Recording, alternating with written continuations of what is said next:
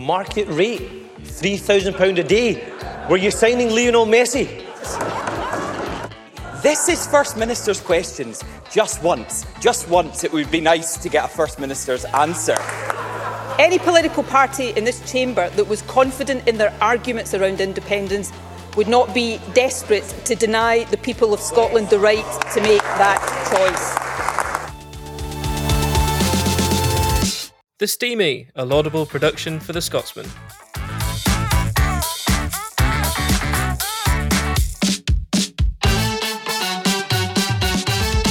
Hello and welcome to the Steamie, the Scotsman's political podcast. My name is Conor Matchett. I'm the deputy political editor at the paper, and with me this week, as always, is Alistair Grant, our political editor. Apologies in advance if my voice fails me or I sound like I've walked about 10 metres away from the microphone. That is due to the fact I have been ill and I still don't feel very well, and my voice is struggling along. It's been a monumentous week in Scottish politics, I think, uh, particularly today, Thursday, as we record this, Alistair. We'll come to the events of Westminster and Boris Johnson's appearance in front of the Privilege Committee later on when we hear from Alex Brown. But let's focus in on what happened today at Parliament, which was the final FMQs and the final goodbye um, from the First Minister, Nicola Sturgeon. Very much the end of an era, I think. The end of uh, the Sturgeon era, mm. as I mm. think Douglas Ross put it. Um, Nicola Sturgeon is someone who, whatever you think of her, she's defined modern Scottish politics for years now. She's kind of dominated the political debate. Uh, she's eclipsed her rivals in many ways. I think, I mean, we can probably get on to talk about FMQs specifically, First Minister's questions, which happened today as we record this. Uh, it was probably one of the most bad tempered FMQs I've seen in a while. So I thought it was interesting that on her last day, she kind of leaves with uh, the divisions in Scottish politics on full show. So you had Douglas Ross, the Scottish Tory leader, essentially accusing uh, the SNP of lying about its membership figures. We obviously ha- had that big row that broke. Uh, at the weekend, last weekend, just there, led to the resignation of Peter Murrell, the SNP's chief executive, and Nicola Sturgeon's husband, um, over that kind of row over their, their membership figures and that 30,000 they lost over the space of just over a year. Um, but we also had, uh, so Douglas Ross, first of all, kind of trashing her record, and then Anas Sarwar, again, crit- very critical of her record, pointing to record A&E waiting times, record homelessness, um, a culture of, I think he said, secrecy and cover up. Um, and essentially calling for a Holyrood election. So you had all of that. You had this frankly stormy FMQs that the presiding officer, Alison Johnstone, had to repeatedly intervene on, specifically to ask Douglas Ross to stop using the word lie, which is a long standing convention in FMQs and indeed Prime Minister's questions in Westminster that you don't accuse people of lying. So we had that stormy FMQs, and then immediately after that, in a kind of jarring change of tone, yeah. we had Nicola Sturgeon's kind of valedictory speech, her farewell speech, mm. her last speech as First Minister in Holyrood, uh, in which she kind of thanked her staff, her family, um, paid kind of uh, emotional tribute actually to her kind of core team and to John Swinney, Deputy First Minister, um, who I think she said was the best deputy she could have had and the best friend she could have had. Um, there was moments where she seemed very much on the verge of tears. You could mm. really see the emotion choking her voice, um, and essentially saying, almost kind of listing her record, as her um, her achievements in office in a way as well, and pointing to. Uh, her time during the pandemic, which I think she quite rightly identified as the thing that will probably uh, be most associated with her legacy going forward. Um, so we had that, and obviously the Douglas Ross and Anas Sarwar then replying on behalf of their parties and paying their own tributes, but very much tempered with a sprinkling of criticism. And it was just quite a, a funny combination to have that FMQs and then that kind of farewell speech straight after each other. Well, let's let's focus in on FMQs first because that was first today, um, which was something where, as you said, Douglas Ross effectively said that the well, he didn't effectively said he just did say that the SNP and Nicola Sturgeon had been lying to the public and to the press. As you mentioned, Peter Murrell, her husband, had to resign over this uh, from his position as CEO, as did Murray Foot, the director of comms or the head of comms at, at the SNP. Um, it was, I don't, I don't know what you think, but I think there'll be a lot of people on the SNP side of things who were maybe a bit surprised at the strength of the wording from Douglas Ross and how on the attack and on the offensive he was on the last FMQs. Um, and I suppose that could probably be extended to Anas Sarwar as well. Um, but we'll come to him after that uh, in, in a bit. Um, do you think that it was the right call for Douglas Ross to go in as hard as he did? Because he got rebuked quite uh, in, a, in an embarrassing number of times by Alison Johnstone for, for his choice of language. Well, I think he knew he'd be rebuked for using that kind of language, and you could see that. Uh, yeah, I would have thought they'd have seen that coming. Mm. I'm sure they did. Uh, I think probably you know SNP supporters, SNP MSPs certainly didn't like it. No.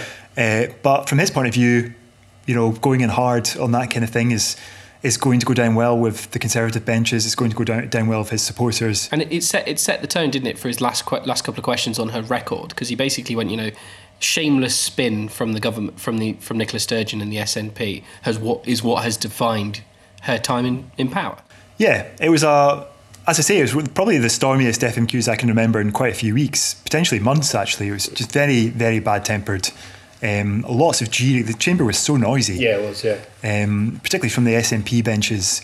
Uh, but yeah, I mean, he definitely went in with both feet. He did not hold back, and I think this row um, is a kind of gift to the Tories in a lot of ways because it plays into this whole idea that the SNP are secretive, uh, are not being honest with the public, uh, pointlessly secretive, I guess, because there's big question marks over why they even let this row develop to the extent that it did. And as you say, allowed him to go in and then kind of draw attention to what the Conservatives would certainly see as the failings in her record. But it didn't feel like a last FMQs at all. No. Um, I mean, I wasn't a journalist or certainly not a political journalist when Alex Salmond uh, had his last FMQs, but um, I would be surprised if it was as kind of bad tempered and cutthroat as that one seemed to be. It just, as I say, it just really laid bare the divisions in Scottish politics. I mean, this is the end of the Nicola Sturgeon era, um, and it, you know, Scottish politics is as divided as ever. Whoever comes in as the new first minister is going to have to is going to have to deal with that kind of climate. And I thought it was notable. And we'll probably get onto this again in Nicola Sturgeon's farewell speech. She had a a kind of appeal for more kindness in politics. Um, and it's the kind of thing that is a, a nice sentiment. I'm sure there's lots of people out there who would agree with it that we shouldn't. Um, I think the words she used was remember we're opponents and not enemies. Many people would agree with that, but it's it's going to fall on deaf ears. You know, this the new era of Scottish politics is not going to be defined by a kinder political culture. I think you know there's many things we don't know about the future and how what this new era is going to look like. But I think that is one thing we can say for certain. A depressing outlook from uh, Alistair Grant there, uh, but we'll focus in. We'll come back to her kind of a couple of pleas from her from her from Nicola Sturgeon in her farewell speeches, um, which we'll come back to after we hear from Alex. But let's return to FMQs and do, do you think Anas Sarwar, you know, on the on the other side of the opposition benches, you know, he made the case for a, a, snap Holyrood election. Now, the, the rules around that are complex in how that would happen, but it effectively requires, you know, the Parliament to refuse to have a First Minister for at least 28 days, which, due to the way that voting works for First ministers, is actually quite hard to, to get to that point. Um, it would involve effectively cross party working to ensure that no one got voted in as First Minister. Do you think that that is a clever strategy from Anas because he clearly sees the SNP as having been weakened during this leadership contest, and he clearly sees an opportunity to make that same sort of case as the SNP did as Boris was Boris Johnson was being pushed out of. They have failed, and they have failed you, as in you, the voter. Time for you to have your say on these new leaders um, going forward. Do you think that is a clever strategy from from Sarwar. Well, it's just a tried and tested political technique to use a party leader's words against them. Mm-hmm. I mean, basically read out what Nicola Sturgeon had said on the example of the Tory party and say, do you agree with that? In the case of uh, this leadership contest, in that way, it's. I mean, Anas Sarwar has nothing to lose by mm-hmm. calling for a, a Holyrood election.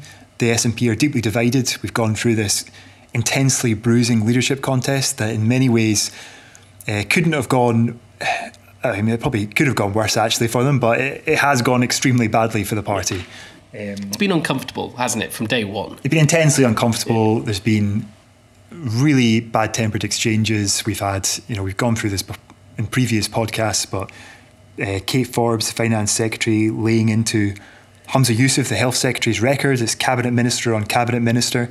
Um, Kate Forbes essentially dismissing the record of the Scottish government under which she served um, you've had real divisions opening up. And as far as the opposition are concerned, this would be a great time for an election for them. Especially when you've got Labour in the ascendancy down south and this feeling that Keir Starmer is the next first, the next Prime Minister, sorry, uh, and the benefits that certainly Anas Sarwar sees that that could play into his party in, in Scotland. You know, he's got nothing to nothing to lose by calling for that kind of thing. It's, an interesting one, isn't it? Because um, the rules of Holyrood would see, if, if there was a snap election, would simply see that first minister re-elected as or elected a new one um, for a three-year term until 2026. It doesn't reset for another five years, as far as I'm aware. So it gives Anas Sarwar a chance, if that was to happen, to really make a statement ahead of 2026 and potentially, you know, appear more so as a government in waiting, which at the minute is probably their biggest weakness in Holyrood, is that they don't appear as a government in waiting. Well, you'd also have the SNP fighting an election with a new leader who's not tried and tested, who doesn't have the public profile that Nicola Sturgeon has, certainly doesn't have the popular support that Nicola Sturgeon has, and is leading a party that has just gone through an intensely bruising leadership contest, in public view. arguing among itself in the public view. Um, and they're going to have to bring that party together and then talk to the public at the same time. Mm-hmm. It, it would be extremely difficult for whoever the new leader is. And, you know, we've obviously talked about this before, but Kate Forbes leading the party presents its own problems uh, in terms of the divisions that might cause. But Humza Yousaf, seen as a continuity candidate, also brings its own problems. You know, he's not someone that's got the best approval ratings among the Scottish public. He's maybe associated with tough government jobs that maybe there's a perception among some that he's not done that well on. He has to convince the Scottish public to back him and trust him, and that's something that's going to take time for him to bed in. The last thing he wants to be doing is rushing straight into another election.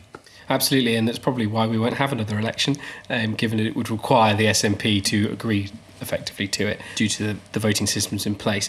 Let's hear now, let's take a quick break from the Holyrood bubble and the Holyrood world and head down to Westminster. Also, the drama of a former, former Prime Minister being hauled in front of a standards committee to talk about his conduct while in public office. Alex.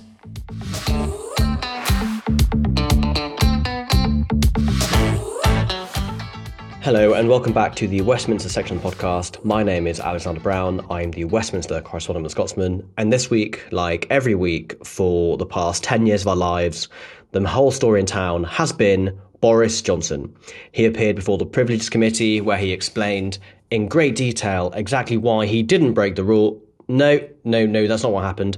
He said that work events, uh, such as having drinks, were essential. He argued with a straight face and with £220,000 of taxpayers' money towards his legal costs, that going to leaving drinks where he's seen raising a glass, toasting colleagues, and just generally seemingly having a lovely good old time during a pandemic when people couldn't say goodbye to their dying loved ones, that that was an essential work event.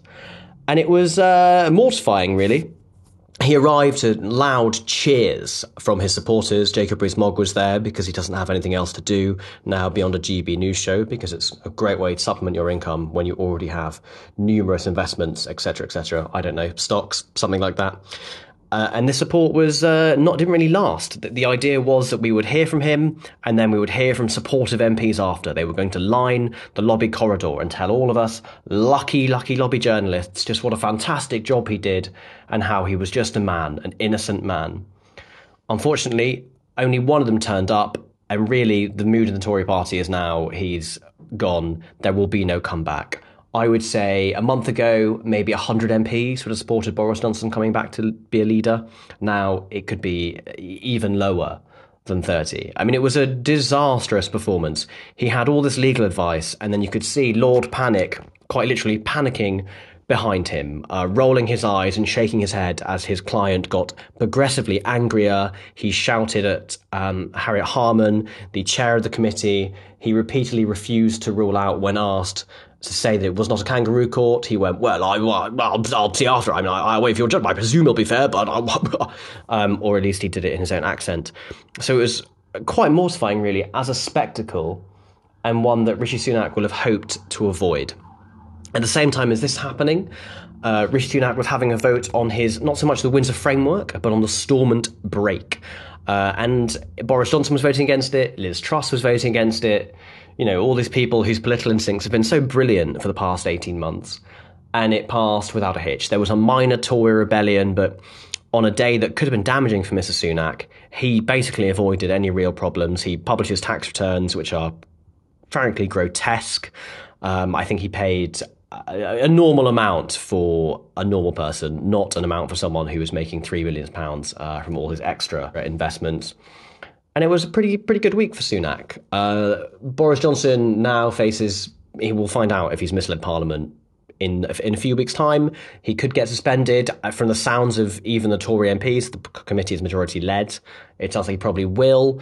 And it was more than 10 days. There could be a by election in his seat, which all projections show he's going to lose anyway. So if that happens, we may go a week or even at least a few hours not talking about Boris Johnson, which would be lovely, I would say. Um, so fingers crossed, we can only hope for that. And for all that and more, uh, stay tuned to thescotsman.com. And until next week, thank you so much for listening.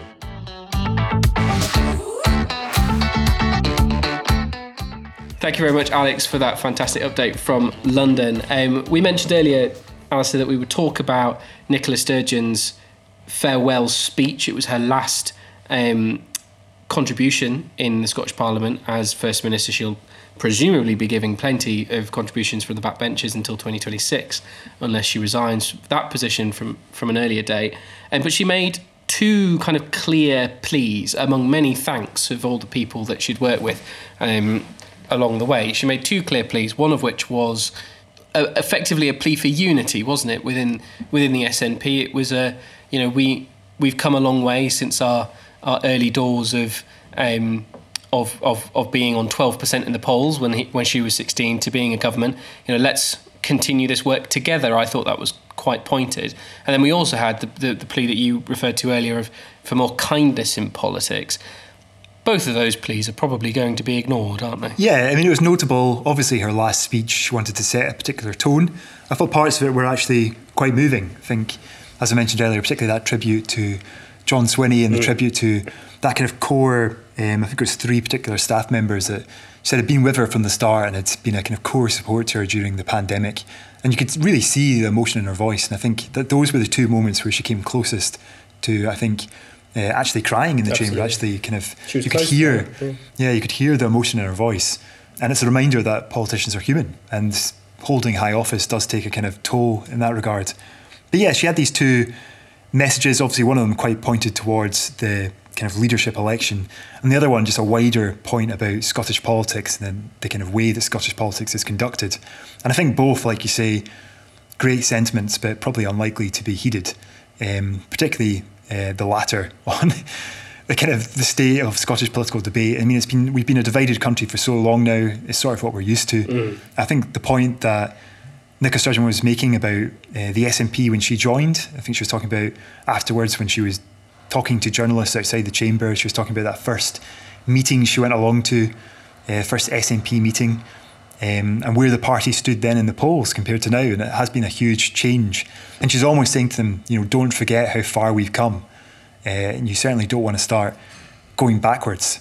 But yeah, it was a definitely parts of it quite a quite a moving speech, I think. Absolutely, and it was interesting to hear opposition members and also SNP members. Emma Roddick gave um, a speech uh, in the chamber on behalf of the SNP because each of the parties got got to say something after Nicola Sturgeon did, and I have to say, you know, the the SNP backbenchers get rightly criticised for standing up in the middle of debates and in the middle of questions uh, question sessions and reading stiltedly from a piece of paper, not really knowing or caring what they're actually saying. Um, but Emma Roddick, you know, one of the youngest, I think, if not the youngest yeah. um, MSP in, in in in Parliament, you know, stood up and gave this very heartfelt tribute to to Nicola Sturgeon, who, you know, she first met um, when she was 17 in, at a meeting when she would say that Nicola Sturgeon gave her the the drive and singled her out to say, you know, you should get involved in politics, etc., etc. It was a very heartfelt speech, and it was excellently delivered without any notes and it was fantastic. It was an absolute revelation. There should be more of it. Um, almost as if learning your speech and having it come from your heart helps with the delivery. but we also heard from Douglas Ross, who uh, and Anas Sarwar, both of whom were keen to ensure that there was sprinklings of criticism throughout their tribute, if you can even call it a tribute to her, her time. I think it was definitely a tribute in the sense that they both made clear that, again, this was the Nicola Sturgeon era of politics, that she was someone that dominated and defined Scottish politics in recent years. But like you say, that sprinkling of criticism, essentially saying that she had had this position of power and they were saying she hadn't used it uh, to the extent that they would have wanted or they, she hadn't done the kind of right things in power. Um, I think Douglas Ross as well, essentially saying that there were moments where she'd used her kind of her, her position, her time in office to further the political ends of her own party. But I suppose it's a delicate tightrope for them because they are opposition party leaders, and you've obviously got to acknowledge someone has served a time in office, pay tribute to them in that regard. But we've just had that brutal FMQs. There are obviously problems they have with Nicola Sturgeon's time in office. And I think it would be strange if they didn't acknowledge that. Um, so it is a, a strange tightrope to walk. To walk. Um, I think one of the interesting things about it was just that being in that chamber. I mean, you were in as well. We were both in the media gallery. Um, it was the fullest it's been in a, a very long time. Yeah. Public galleries as well, all very full, full. And you could see Nicola Sturgeon's sister Gillian actually sitting quite close to the media gallery and nodding along as uh, as her sister kind of addressed the chamber. Um, so it's something to have her family, I think, in the public gallery as well. There was a sense of it being quite an occasion in Holyrood and a sense of uh, this being the end of an era, I think. Absolutely. Um, Peter Murrell, notably not in attendance, No, which is interesting and not mentioned. not mentioned, though she did thank her family, but not mentioned by name. Um, I think, obviously, we're speculating here, but I think if Peter Murrell had turned up today, he would obviously have been doorstepped by journalists. So maybe that was part of the thinking there. We don't know. But yeah, I think that he was notable by his absence. Absolutely. So let's move on um, for the last part of this the podcast today, and I just look at Nicola Sturgeon's legacy because it was mentioned in her uh, speech at the end of, of FMQs and also from from the opposition, and I think you know Nicola Sturgeon read out I think in answer to both Douglas Ross and Anas Sarwar a whole list of achievements that she considers that her government that has has undertaken um, and succeeded in gaining um, throughout their time in, in, in power. But when it comes down to it, you know, a lot of the stuff, which or, or some of which are very notable and important things, you know, the baby box, minimum unit pricing on alcohol, etc. Not much of it is kind of overarching strategically important but it did seem like all of the opposition and also Nicola Sturgeon seemed to agree that her legacy is likely to be her leadership during the pandemic. Do you think that's that's probably fair that that's what most people and arguably the history books will remember her for? I think that's absolutely the case. I think her leadership during the pandemic will be the defining feature of her time in office. I think you can. I mean, obviously, the we've we haven't had the full inquiry into what happened happened during the pandemic yet. There's a lot of stuff to pick over, a lot of things to criticise both the Scottish and UK governments over. But I don't think anyone can take away from Nicola Sturgeon her ability to communicate with the public. I don't think few other politicians could have communicated in the way that she did at that time, um, standing up, you know, almost every day at one point, addressing the addressing the country, putting across these messages that must have been extremely difficult to put across, things that people just don't really want to hear. Extraordinary times, genuinely unprecedented, and I think yeah, I think she will be remembered for that. And at a time that I think even her harshest critics, or certainly those who disagree with her politically, would have admired the way she certainly presented herself during the pandemic in those briefings. And it was such a difficult time, I think, for, for anyone in government. And I think that will be the defining feature. I think you're quite right to say that some of the other stuff, when she lists the achievements, some of them are you know, less impressive than others. I think there's some of them, you know, the, the expansion of free childcare, Scottish Child Payment, they have made a huge difference uh, to people's lives. But I think the opposition parties will also point to many things that haven't been done and things that haven't, uh, even things the Scottish Government said they would do, such as uh, substantially eliminating the attainment gap where progress has been extremely limited. I think I, I always like to point this out because I think it's always important when you reflect on the Nicola Sturgeon's time as leader during the pandemic is that you know you and I spent an awful lot of time, as did countless other journalists, sitting on Zoom, listening and asking her questions from mid March 2023. It's three years to the day since we first went into lockdown, but certainly since mid mid to late March 2020 to middle of 2021, these briefings were daily for the vast majority of that time. She deserves significant credit for fronting up during that time. I, Yeah. I, think, I think that's something that you know we as the press give politicians a hell of a lot of you know crap for avoiding questions, evading responsibility, evading scrutiny, of which the SNP is guilty in spades. But during the pandemic, I think it's really important to say that she was she fronted up and she she asked questions, many of which were inane, including some of my own, and put herself front and centre of, of the pandemic response. I think that is to be commended as Well, a I, politician. I mean, I, I remember, I'm sure you do too, just how exhausting it was as a journalist yeah. to go through that every single day, to report on it, to attend those Zoom briefings that were extremely lengthy. So much information was getting chucked out. Um, you were also going through the pandemic yourself, like everyone else, had loved ones you were worried about, etc. It was such an exhausting time, and I can't even imagine what it would have been like to be uh, at the head of government at that time, making those decisions that are going to reverberate down the years, that are going to affect people's lives, uh, and that are, you know, occasionally lives are genuinely in the balance. Um, and that's not to exonerate anyone in government or No. to lavish praise in them, because certainly they did things wrong. Yeah. It's just to state a fact that it was a completely extraordinary time to be in charge. And yeah, I think she does deserve some credit for that. And again, standing up, like you say, uh, so often to do those press briefings was not something that was replicated down south. Final question for you before we stop this week's podcast is Anas Sarwar, uh, in a bit of a throwaway line, I think, in his in his tribute to Nicola Sturgeon, said that none of her successors would live up to her. Do you think that's right? Uh, I mean, it's certainly. I mean, she. I suppose you had Alex Salmond, an extraordinary politician. You had Nicola Sturgeon, um, and they both dominated the scene for so long. It's hard to see how someone could come in and, and replicate that. Having said that, you don't really know what's going to happen next, and it's something that I would. I mean, I was saying it to you earlier on Yeah. today. I remember. Uh, again, I wasn't covering politics at the time, but from what I've been told, when Ruth Davidson first took over the leadership of the Scottish Tory Party, the, a lot of criticism over her performance. She then went on to become one of the leaders that defined the modern Scottish Conservative Party. Particularly the Sturgeon era. I, during the Sturgeon era, you know, she was probably one of the few politicians to cut through Nicola Sturgeon's dominance. Yeah, and it's people can come into these roles; they can uh, surprise you in a way. But certainly at the moment, you wouldn't look at any of the contenders and say that they would they would be able to kind of take on those shoes.